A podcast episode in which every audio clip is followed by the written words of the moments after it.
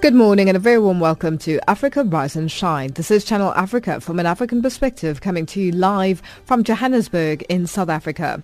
We are on DSTV's audio bouquet channel 802 and on www.channelafrica.co.za. I'm Lulu Gabu in studio with Onele Nzinzi, Tabiso Lohoko and Neto Chimani.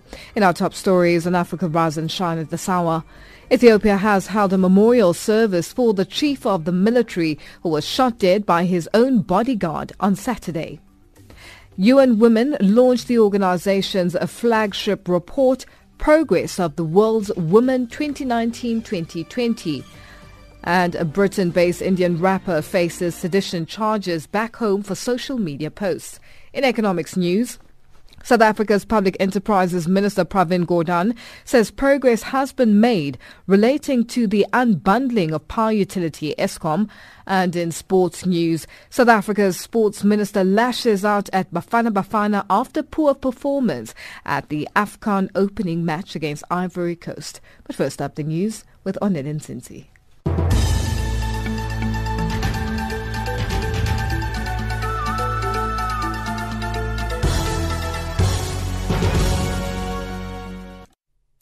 Thank you, Lulu.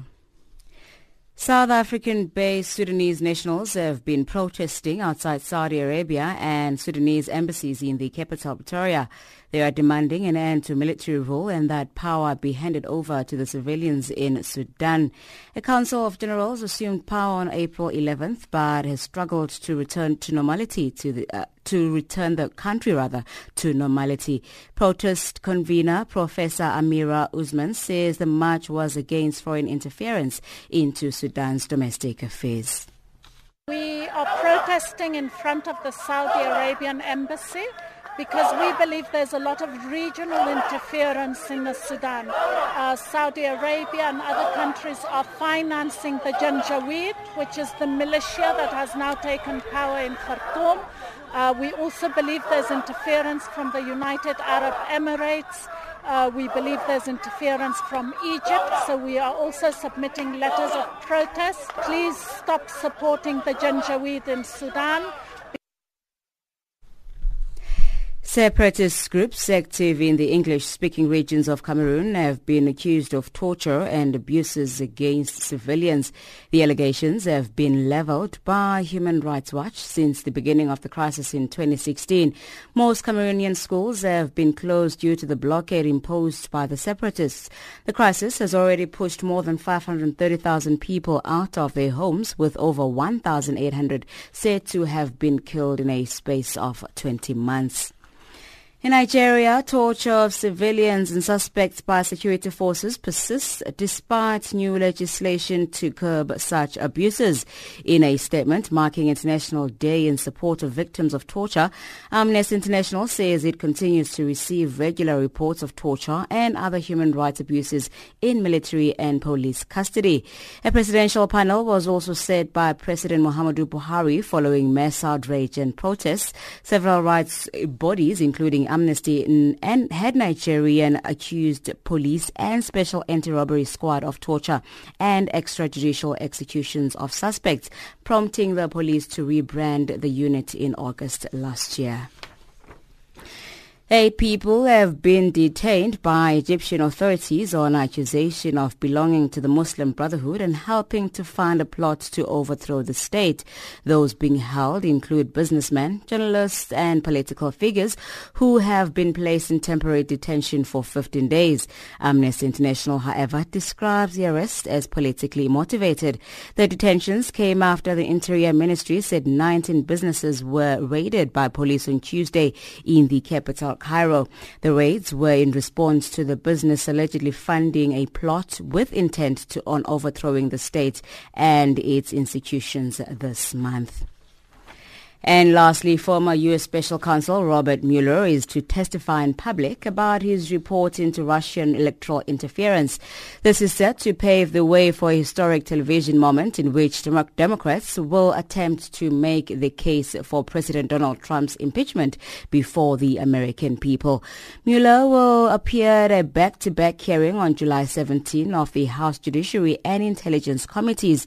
Trump's apparent response to the announcement came swiftly in a two-word tweet in which he complained, without referring to Mueller, of presidential harassment. Channel Africa News, I am Onele Nzinzi. Africa, rise and shine. Africa, zorka. Africa, amka na ungae.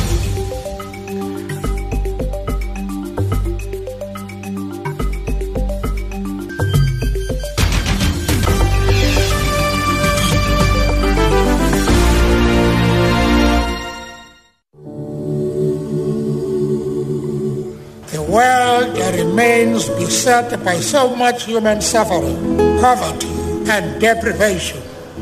It is in your hands to make of our world a better one for all.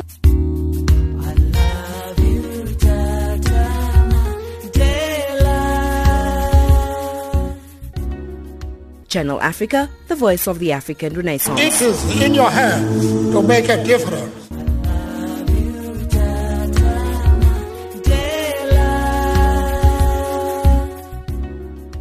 Africa, rise and shine. Africa, Africa, wake up. Afrique, Afrique, réveille-toi. Africa, Africa, wema. Sun rising. Le soleil est levé. Weya wema. Wetin dey happen Africa? Africa, dumelang sanbonani. Africa mulishani mulibwanji. Africa eh, eyenyomi kí ló ń ṣẹlẹ̀? Africa ndị nke m ka nke unu mee.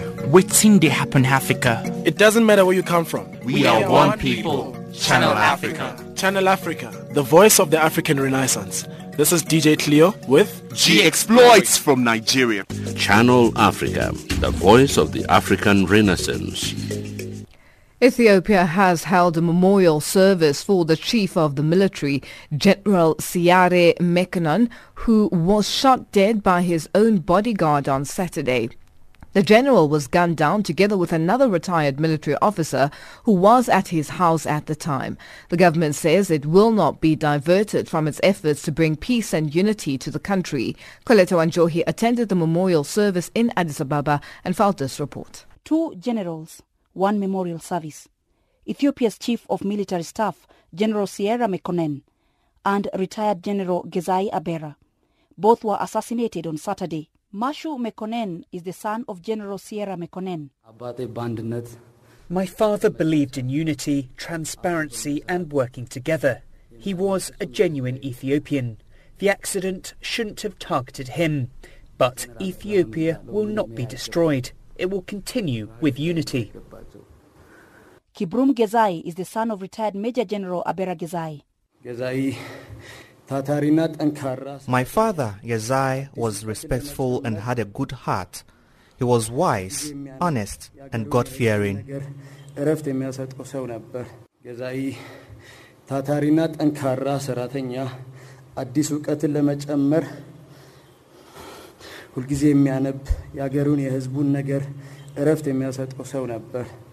ጥሮታ ከወጣ በኋላም ይህ ሸክም ሳይቀለው ህይወቱ እስካለፈበት እስከተሰዋበት ድረስ ደከመኝ ሰለቸኝ ሳይል በሀገርና ጉዳይ የተጠመደ አባት ነበር። General Seare Mekonnen was named military chief of staff in July 2018 after Prime Minister Abiy Ahmed assumed power. Birhanu Jula is Ethiopia's deputy military chief of staff. In military operations, he was a good commander. He knew how to address problems immediately. He encouraged stability. All these strengths made up General Mekonnen.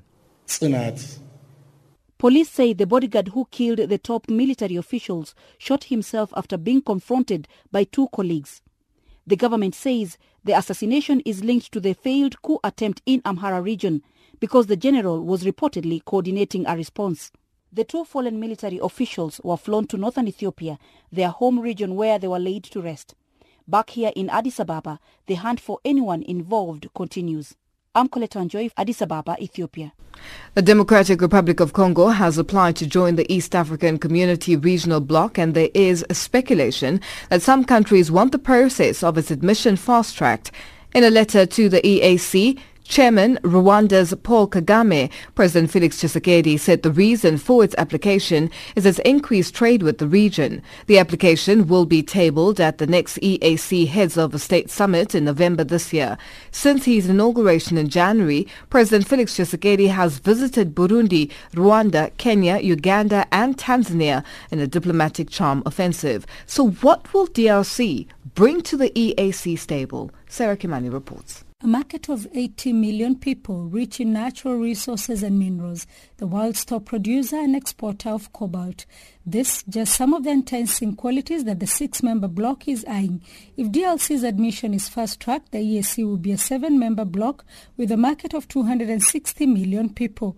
According to the EAC treaty, to qualify to be a member, a country must be geographically near any of the members and observe tenets of good governance, human rights and democracy. Dr. Duncan Onyango is an expert for East African affairs. Geographically, the people also, once we pulled in Burundi in East Africa, uh, Rwanda in East Africa, you know, in terms of nationality and identity, you can see that that is a big chunk of DRC. Congo's neighbors will have their eyes set on the big market. Exports from Kenya, Uganda, Rwanda and Tanzania to the DRC stood at $1 billion last year. I think uh, China is pushing DRC this way using Kenya.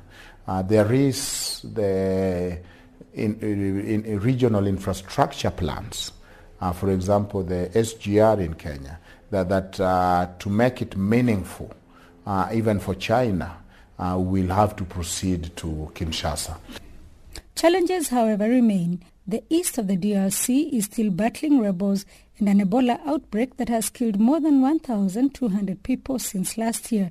The bloc will also be faced with questions of Somalia's application, which has been pending since 2016, as well as civil strifes in Burundi and South Sudan, who have failed to restore order even after joining the East African community. Sarah Kimani, Kenya.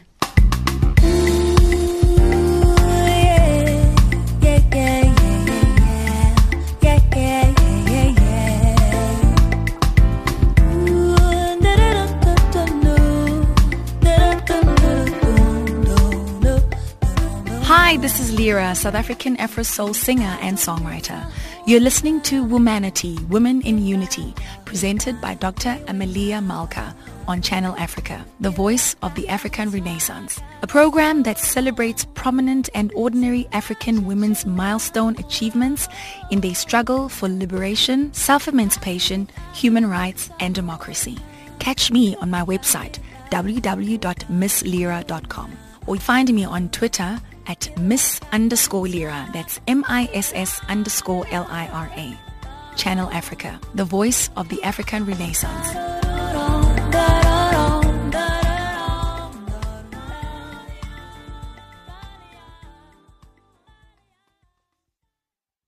Around the world, we're witnessing concerted efforts to deny women's agency and their rights to make their own decisions in the name of protecting family values. That was the message delivered by the head of UN Women at the launch of the organization's flagship report, Progress of the World's Women 2019-2020. This year's report is titled Families in a Changing World and puts forth a policy agenda to end gender inequalities within families across the globe. Sherwin Bryce-Pease reports. It's a report that acknowledges a rapidly changing world by scrutinizing the notion of what family means and urging the shaping of policies and legislation that reflects a 21st century reality. Listen to UN Women's Executive Director Dr. Phumzile Mlambo We actually want governments to revisit their policies in order to make sure that the policies recognize the reality. Mm-hmm. Uh, to the extent that uh, the definition of a family in many countries is still a narrow nuclear family, uh, two parents, children, maybe and a cat uh, the reality is that uh, that is just true of one third of families. There are all these other types of families. So we actually want government to disaggregate uh, the information and be granular when they make policies so that uh, we don't have two thirds of the people in any society that are falling between the crack because there's a one size fits all uh, policy approach. The report confirms that families are diverse and changing and lays out the various permutations of what constitutes a family, including based on gender relations. It emphasizes the need for laws that promote equality within the family, recognizing diversity and prohibiting violence against women. It urges high-quality public services, critical for supporting families and gender equality, and calls for policies that grant women access to an adequate independent income to underpin their rights within families, among others. We need to live with the reality of diversity of families. And Shahra Razavi is Chief of Research at UN Women. The point of the report is not really to say we need to have one form of family or another. Human rights uh, principles don't define a particular form of family that is better or worse. The point that the report is saying is that women's rights women's choices, women's voices, those need to be enabled regardless of the type of family that they live in. We need to live with the reality of diversity of families and really focus on the factors that can enable women to enjoy their rights regardless of the family type. I think that's really fundamental to underline in terms of the philosophy of the report, if you like.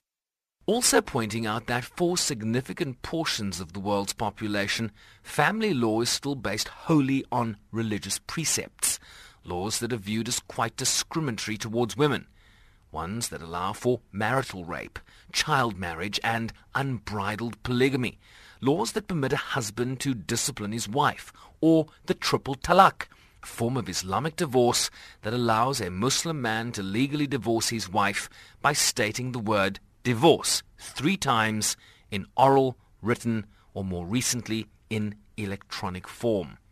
Marwa Sharafeldin is a board member with the Musawah International Movement for Equality and Justice in the Muslim family. Almost all Muslim family laws in the world today are based on jurisprudence written by respected and competent classical jurists who lived many hundreds of years ago. They created these ru- legal rulings based on their own reading of Muslim scripture for their own time and place. Their jurisprudence is not divine and unchangeable. Rather, it is a human understanding of the divine, which can and should change as time goes by. With the view that if families were places of equality and free of discrimination, that the sustainable development goals would be that much easier to achieve. I'm Sherwin Bryce in New York.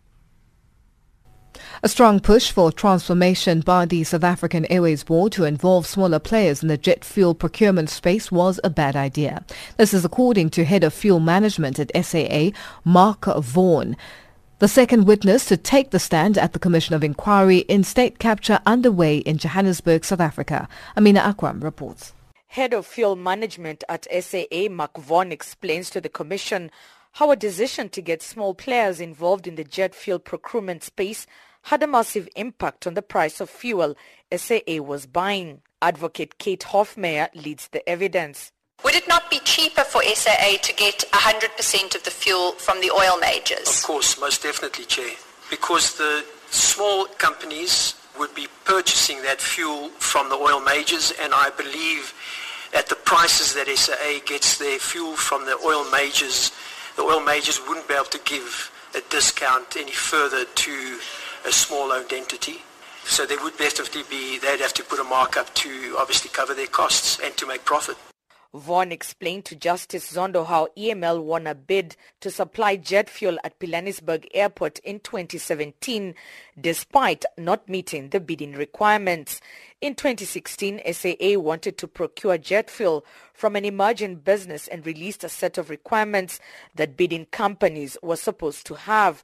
A total of 96 parties responded to the tender and only 76 met satisfactory requirements and that would include the SMMEs, is that they would procure uh, their fuel from a refinery or that they would ship it in from overseas. So that is what it's showing over there. It would then be into storage, and then of course they needed to take part in the transport or contract in the transporting of that fuel, either themselves or by any other party. Um, that then would be into the storage of the air, airport. That is owned by ACSA. There is then a pipeline or uh, a hydrant system which runs underground. Now they call it a fuel hydrant system because that delivers fuel from the airport storage to each of the hard stands where the aircraft park. SA Express Airport Coordinator Estelle Locke says procurement processes were flaunted for the supply of jet fuel at the Pilanesberg Airport in the northwest. She says they had requested over 400,000 litres of jet fuel per annum for the airport, but the amount of litres to be supplied by EML was quoted as 8 million litres per annum. How does the number 436,800 align or not align with the actual operational requirement of SA Express at Pilanesberg Airport? It does not align with the calculations that we did, Chair. EML's jet fuel supply was irregularly expanded by SAA in 2017, resulting in the contract increasing to 2.4 billion rands. EML's fuel quality supply was also questionable and did not meet supply obligation targets. The commission resumes on Wednesday. I am Amina Akram in Johannesburg. Across the globe, every second, there's always a breaking story. Coltrane for Channel Africa Radio in Ethiopia's capital, Addis Ababa. For Channel Africa, I'm Lilian Strobach reporting from the ICC in The Hague. Reporting for Channel Africa, I am Hilda Kekeloa in Zambia. Our cutting-edge and hard-hitting journalism leaves no stone unturned, giving you the whole picture every time. George Muhango. Channel Africa, Blantyre. This is Lansana Fofana reporting for Channel Africa from Freetown. Reporting for Channel Africa in Harare, Zimbabwe, this is Simon Muchemwa. Reporting for Channel Africa, this is Moki Kindzeka in Yaoundé. From an African perspective, listen to Channel Africa in English, Kiswahili, French, Silozi, Portuguese, and Chinyanja, informing the world about Africa. Ntakwana Ngatani in Mohale's Hoek, Lesotho. Reporting for Channel Africa, Mwai Gikonyo in Nairobi. Join us every day and know what is happening around you. Channel Africa, the voice of the African Renaissance. South Africa's former Independent Electoral Commission chair and information regulator Advocate Pansy Tlakula has been elected to serve on the United Nations Committee on the Elimination of Racial Discrimination. The 18-person committee is responsible for monitoring the implementation of the International Convention on the Elimination of All Forms of Racial Discrimination, which was adopted on December 21, 1965 and entered into force in 1969. For the past 24 years, Tlakula has occupied leadership positions in independent constitutional bodies nationally and on the African continent, the positions which she says have equipped her with practical skills and experience to perform her functions with impartiality and without fear, favor or prejudice. Advocate Tlakula spoke to Channel Africa's Kumbele Mujelele. The nomination or the, uh, the election of uh, South Africa into uh, the Committee on the Elimination of Racial Discrimination is quite important because, as you know, the adoption of the International Convention on the Elimination of Racial Discrimination was inspired by South Africa, taking into consideration our history. So it is important uh, that South Africa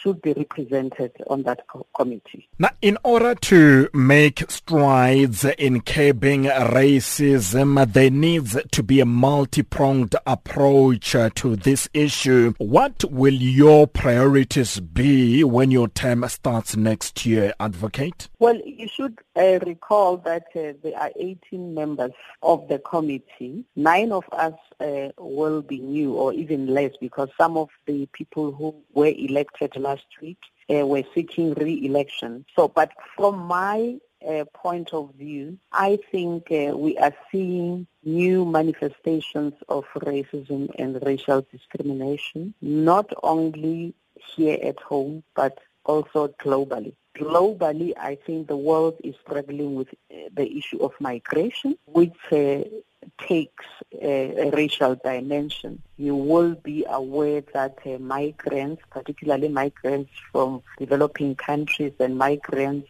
who are black or African, continue to uh, face uh, discrimination. So this is one issue that I think the committee has to uh, pay special attention to. There is also the issue of, of uh, nationalism, which is brought about by uh, people protecting their own, you know. And that uh, issue of nationalism that we see growing globally uh, gives rise to xenophobia, which is also a form of, of discrimination. Thirdly, there's the issue of uh, hate speech. And hate speech uh, these days does not occur only in um, traditional media spaces. It occurs mainly in the social media space, which is very difficult to, to regulate.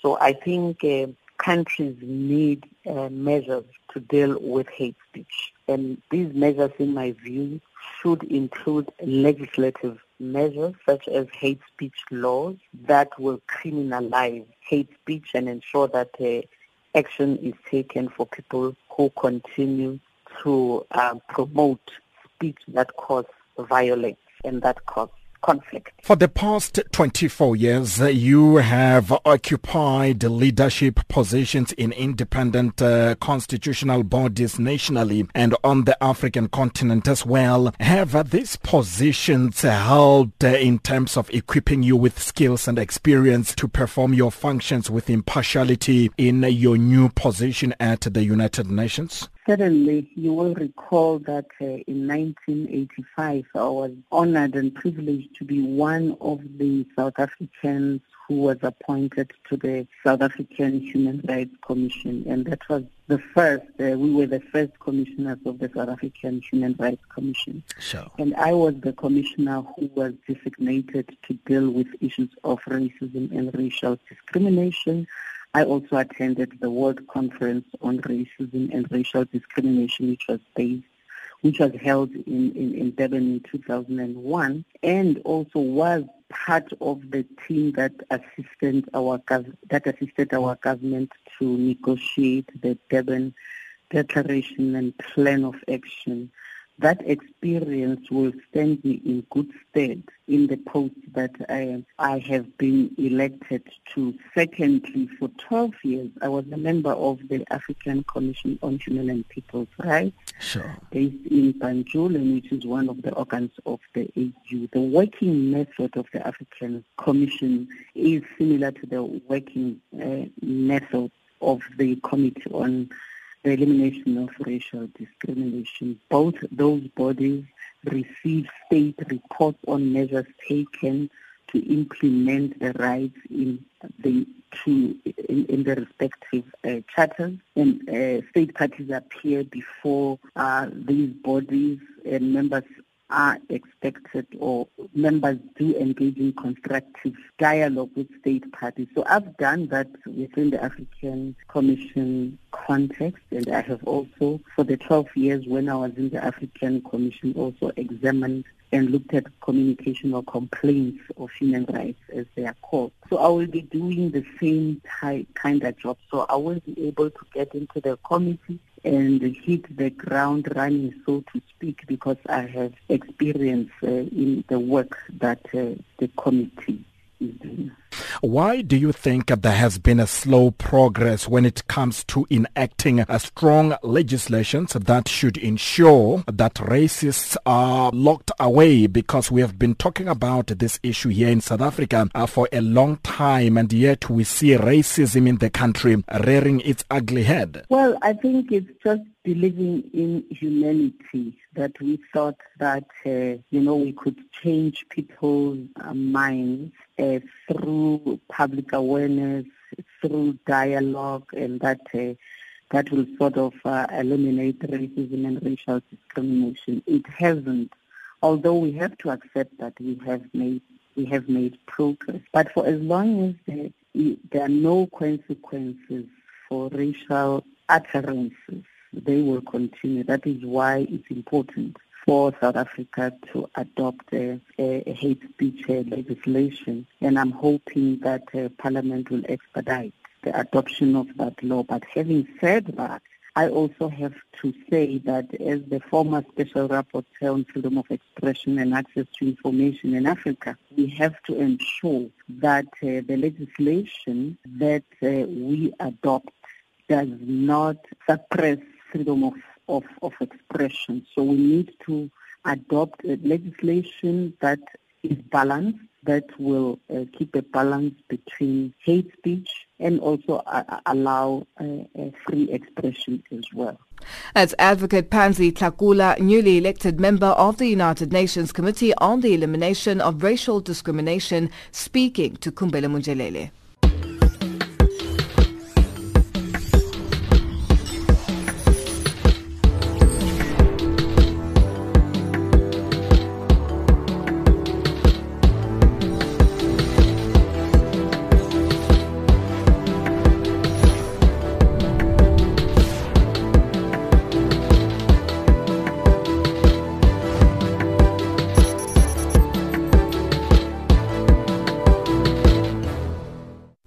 Headlines up next with Onele Nzinzi.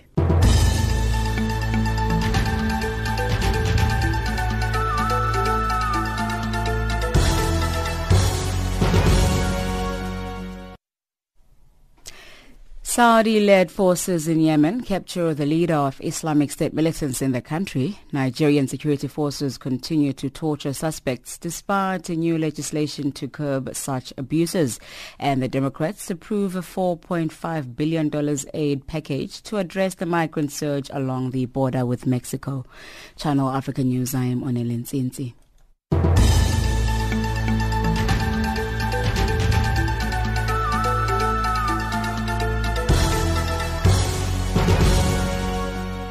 Africa, rise and shine. Africa, Africa, wake up. Afrique, Afrique, réveille-toi. Africa, Africa, wema. Sun rising. Le soleil est levé. Weya wema.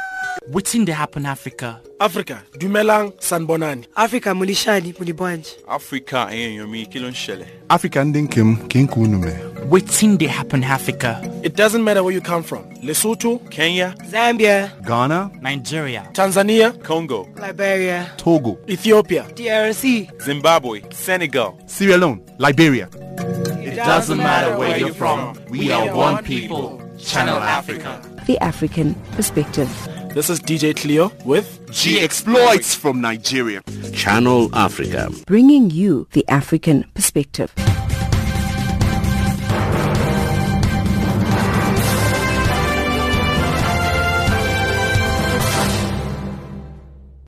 Humanitarian aid workers in Cameroon say that they are scared after several consignments of aid meant for people in the troubled English-speaking regions were attacked and burnt by suspected separatists. The rebels say they will never accept any assistance brought in by the military, which the government of Cameroon insists is only escorting the convoys to protect aid workers. Moki Kindzeka reports from Yaoundé. In a social media video, suspected rebels armed with guns and machetes set fire to shipments of food, bedding and medicine. At least six similar videos circulated online in the past week showing armed men destroy aid seized on its way to the country's English-speaking regions. Cameroonian rebels on social media claim responsibility for the attacks. In one video, the attackers say they will never allow what they call poisoned humanitarian aid from Cameroon's President Paul Biya.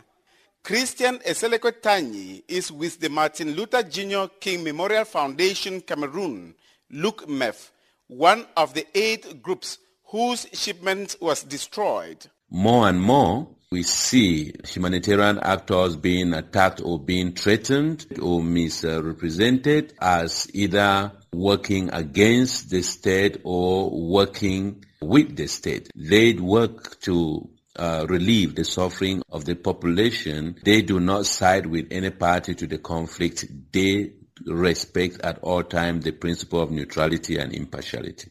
For Peter Shea is with Cameroon Rights Watch.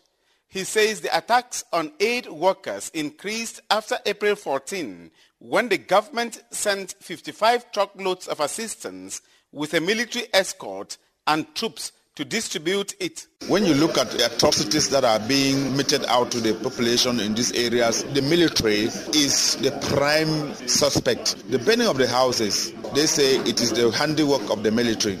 And many people in these areas believe the government is not doing enough to call for dialogue, which people think can be a headway to solving this problem.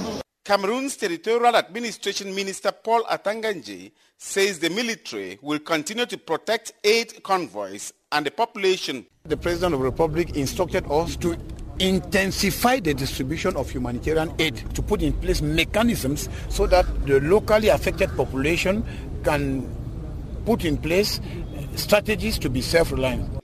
Aid workers could not confirm the number of recent attacks or quantity of items destroyed, but said it was huge and could only bring more suffering to the English-speaking population.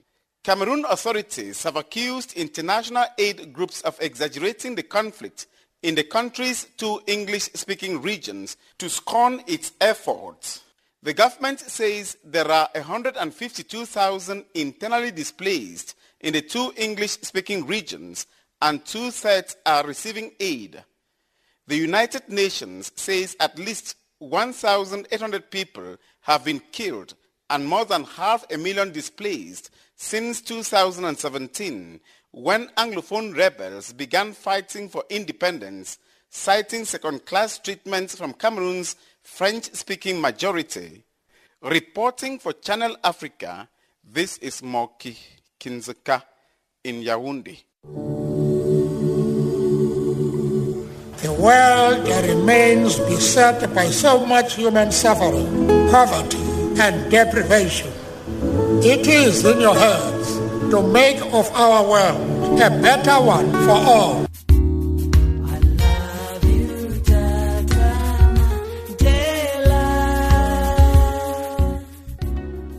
Channel Africa, the voice of the African Renaissance. It is in your hands to make a difference.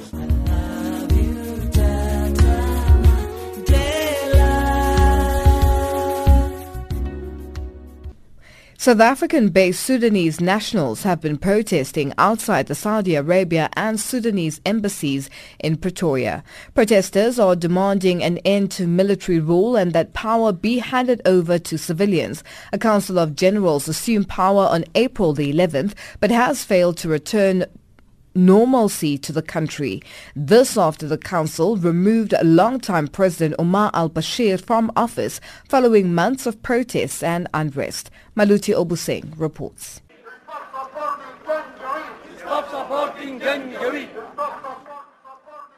The seven-member Transitional Military Council TMC, led by Lieutenant General Abdel Fattah Abdel Rahman Burhan, faced international condemnation. This comes after launching violent attacks on protesters in Khartoum on the 3rd of June, claiming 30 lives. Protest convener Professor Amira Osman says the situation in Sudan is out of hand. It's very true. We personally know people who were at the site of the sit-in. We know people who have relatives that have died at the site of the sit-in.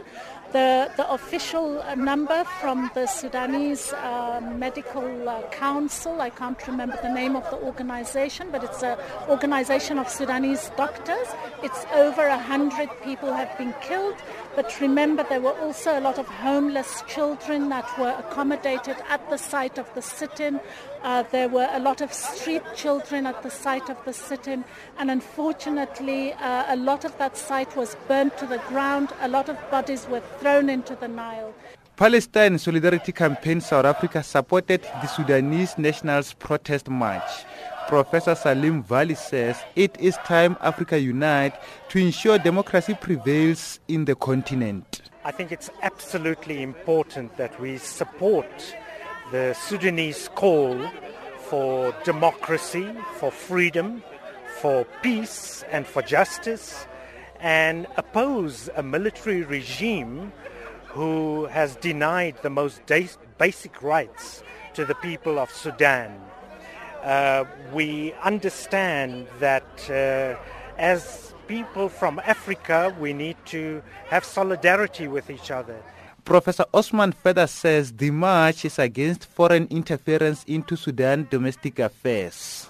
We are protesting in front of the Saudi Arabian embassy because we believe there's a lot of regional interference in the Sudan. Uh, Saudi Arabia and other countries are financing the Janjaweed, which is the militia that has now taken power in Khartoum. Uh, we also believe there's interference from the United Arab Emirates. Uh, we believe there's interference from Egypt, so we are also submitting letters of protest. Please stop supporting the Janjaweed in Sudan. The toppled al-Bashir is currently standing trial in Sudan. However, these protesters say he must be handed over to International Criminal Court in The Hague. I'm Maluti Ubuseng in Pretoria.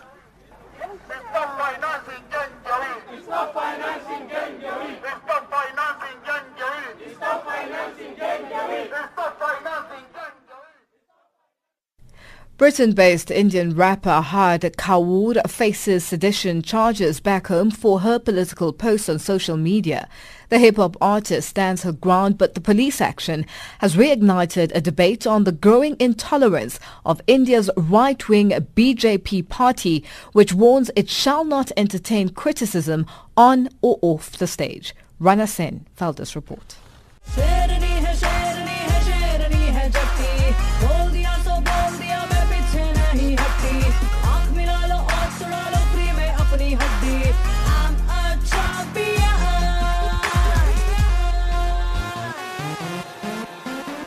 The 40-year-old artist labeled the BJP party's hardline boss Mohan Bhagwat a terrorist. But should she go to jail for life just for that? asked Supreme Court lawyer Sanjay Hegde. We live in a democratic country where you can criticize the Prime Minister or the Chief Minister. Worse things have been said about several Prime Ministers and Chief Ministers who are much greater than the current men of straw. They had the good sense to let things go, go away. They didn't threaten everybody with arrest. You are running not a constitutional government, but you want to run a police state. The rapper also called Yogi Adityanath a rape man. The trigger-happy Hindu monk is chief minister of a BJP-ruled lawless state. Prashant Bhushan champions a human rights campaign against the right-wing party. Today, the organization which is spanning hatred across the country, which is inciting violence across the country, which has promoted lynch mobs, is today saying that anybody who criticizes that organization or the leaders of that organization are offending the members of that organization and therefore they should be arrested. That is absolutely absurd in a democracy. It's a gross abuse of the law of sedition that is going on. It's a gross abuse of our democratic rights that is going on. And it is high time that it is stopped. India's Supreme Court in several rulings has cautioned governments against using the British era law to muzzle criticism recalled opposition leader Adil Singh Bopparai. There is an acknowledgement today that we have to move forward. We have to evolve. There may have been mistakes in the past, but today I think the time is ripe and we are grappling with a fascist government today. This is a fascist government which does not leave any scope for dissent. This is a government which rules through propaganda, which rules through surveillance. And I think the time is ripe, and I again reiterate it, to have a rethink on all such provisions. We have to evolve as a mature democracy. We cannot have such provisions on our statute. But Hard Kaur Aka Taran Kaur Dhillon couldn't care less. For her, the party has just begun.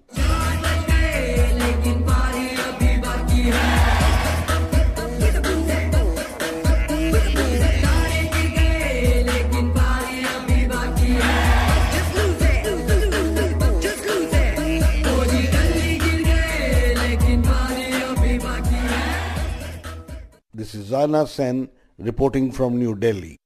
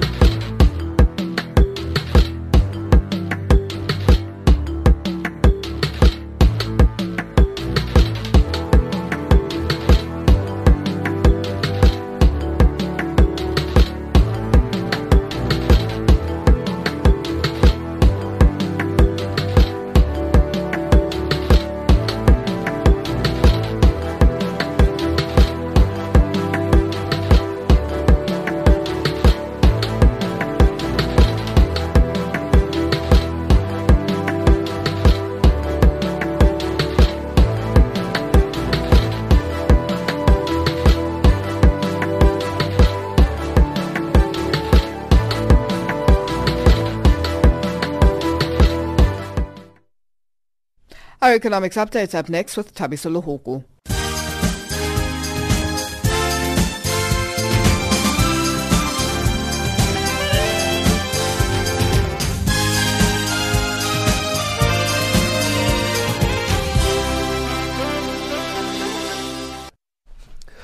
Good morning. I'm Tabiso Lohoku.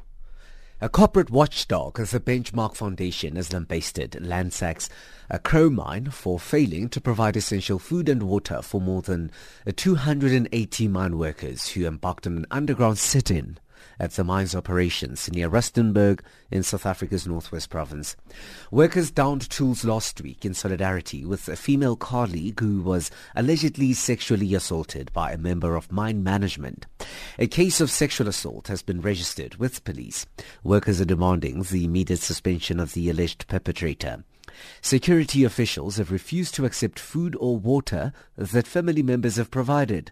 A Bench Marks Foundation's David van Wyk elaborates. I'm, I'm very worried about the workers underground simply because they also, they, there might be some of them that might be on chronic medication. You know, in, amongst mine workers, that is frequently the case, and uh, which means that they don't have access to that chronic medication also. You know, so you can actually have a very serious deterioration of the health of some of those workers as well. Those workers should insist that be allowed to get access to food and water. South Africa's Communications Workers Union, CWU, says it will be meeting with MultiChoice this morning on the announced retrenchment of over 2,000 workers. The broadcaster announced it would be retrenching workers to keep up with economic and technological developments. Most of those who could be retrenched work at call centers and customer care facilities. CWU Secretary General Aubrey Shabalala says that they want to make sure everything has been done to save jobs. Management of uh, MultiChoice invited us into a Section 189 process meeting, which is guided by law in terms of the retrenchment. And uh, we have then simultaneously they've spoken to workers about uh, the intention to retrench. So uh, the number there is over 2,000. We have then requested an urgent uh, intervention meeting with the CEO of the, his executive team.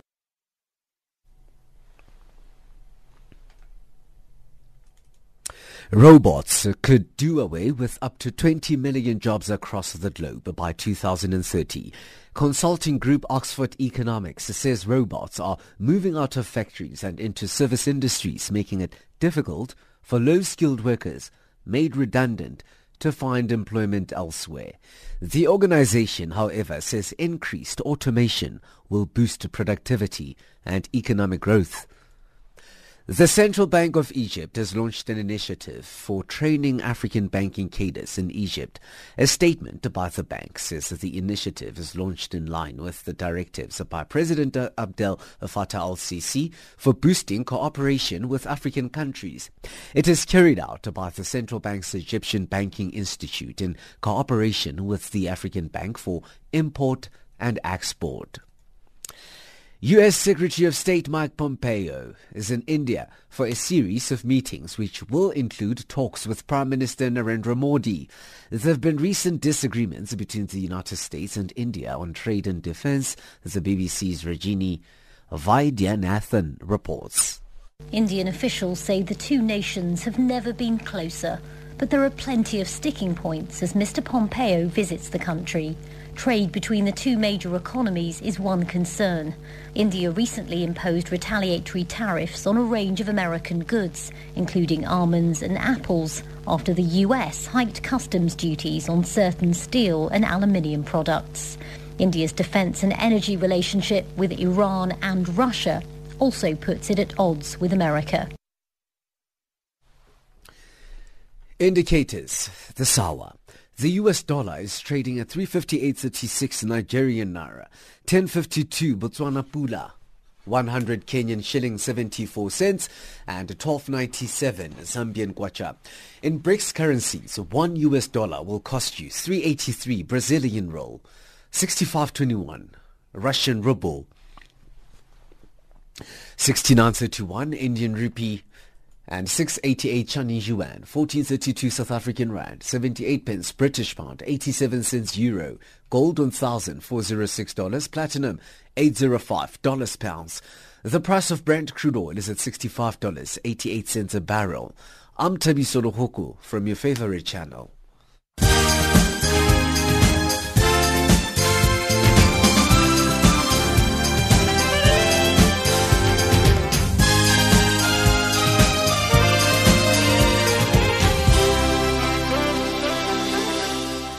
Our sports updates up next with Neto Chimani.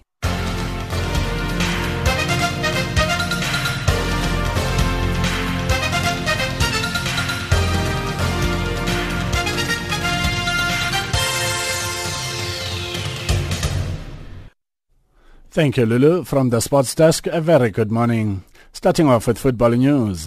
The Nigeria Football Federation, NFF, has confirmed receiving part of the money approved by the federal government for participation of some national teams in international competitions, including Super Eagles' participation at the ongoing 32nd Africa Cup of Nations in Egypt. NFF's acting president, Barista Seyi Akinwunmi, says that the federation received part of the money yesterday and had immediately launched the process to convert the sum to, to American dollars to pay the players their only outstanding entitlement, the win bonus for the match against Burundi in Alexandria on Saturday evening and for subsequent matches. Akinwumi further thanked President Muhammadu Buhari for his keen interest in resolving this matter quickly. In women's football, a last-minute Lieke Martens penalty took the Netherlands through to the Women's World Cup quarter-finals last night as they joined Italy in the last eight, confirming Europe's supremacy at the tournament and ending Asian interest already. The Dutch scraped past Japan 2-1 to set up a quarter-final on Saturday in Valenciennes against the Italians, who had beaten China 2-0 earlier in the day, thanks to goals from, the, from Valentina Giacinti and Aurora Galli. Those results mean seven of the eight quarterfinals in France are European, with holders and favorites the United States the sole exception. On to cricket news. In South African cricket, Bizhub Highveld Lions and Jozi Stars strength and conditioning coach Nandile Jali has revealed that head coach Enoch Nkwe has been the mastermind behind the Gauteng-based side's success last season. The Lions won two trophies, CSA T20 Challenge and four-day franchise series in Nkwe's debut season. Meanwhile, the 36-year-old coach also managed to lead the Jozi Stars to the inaugural Mzansi Super League title. Jali credits Nkwe's leadership skills. Wow, uh, this year has been has been quite awesome. Eh? Yeah, he's brought a lot of calmness, a lot of connective energy in, in terms of team environment. The whole, not whole management, but majority of the management was new, and then we all different people from different backgrounds. But the way he set things up and just made it so easy to gel has been really good in this team. What I've noticed, and then secondly, he's a very good overseer of things. He makes sure he touches base with all the different departments. So whether it be in the fitness or it be in the injury and physio, whether it be batting, bowling, all of that, he's very good at touching base and making sure things are on track. So you're always staying on your toes. Yeah, he's making you stay on your toes the whole time. Those are the things I've experienced and enjoyed working with them this year, yeah. The Lions players recently returned for pre-season training following a month layoff at the end of last season. Jali, who was recently with the CSA Academy and the SA Emerging Teams at the CSA Center of Excellence in Pretoria, the country's capital city, explains the reasons and the aims behind a successful pre-season. Firstly, the Highveld Lions, uh, the last game was probably in the final, uh, which was the 5th of May, if I recall properly. They got off a good window of about five weeks of pure rest. And then the other teams who finished earlier, so your semi-professional team and your academy teams and your under-19s and so on, they finished a touch earlier. So they started training and being tested a little bit earlier than that. So it's it's it's been tough in terms of restarting everything because I mean there's a lot of testing, a lot of numbers involved that you have to record and uh, analyze. So that's been the tough part. But besides that, no, things have been going well on a day-to-day basis. Yeah. For Channel Africa Sport, I'm Neto and ETO Chemani. More sports news in the next hour.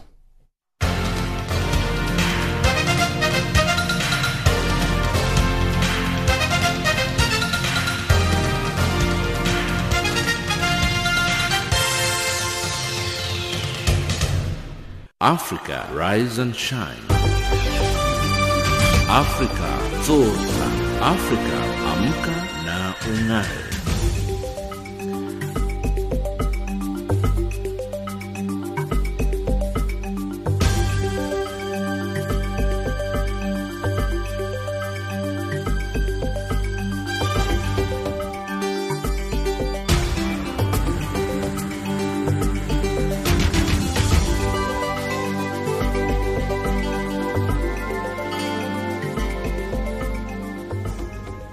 Recapping our top stories in Africa Rise and Shine at this hour, Ethiopia has held a memorial service for the chief of the military, General Seare Mekonnen, who was shot dead by his own bodyguard on Saturday. And UN Women launched the organization's flagship report, Progress of the World's Women 2019-2020. That wraps up Africa Rise and Shine today. For myself, Lulu Gabu, producer Tracy Bumgard, Technical producer Mario Edwards and the rest of the team, thank you for joining us. For comments about our show, send us an email at info at channelafrica.org or tweet us at Rise Shine Africa. Are taking us to the top of the hour for the news and on DSTV's audio bouquet channel 802 and on www.channelafrica.co.za is Malibongwe.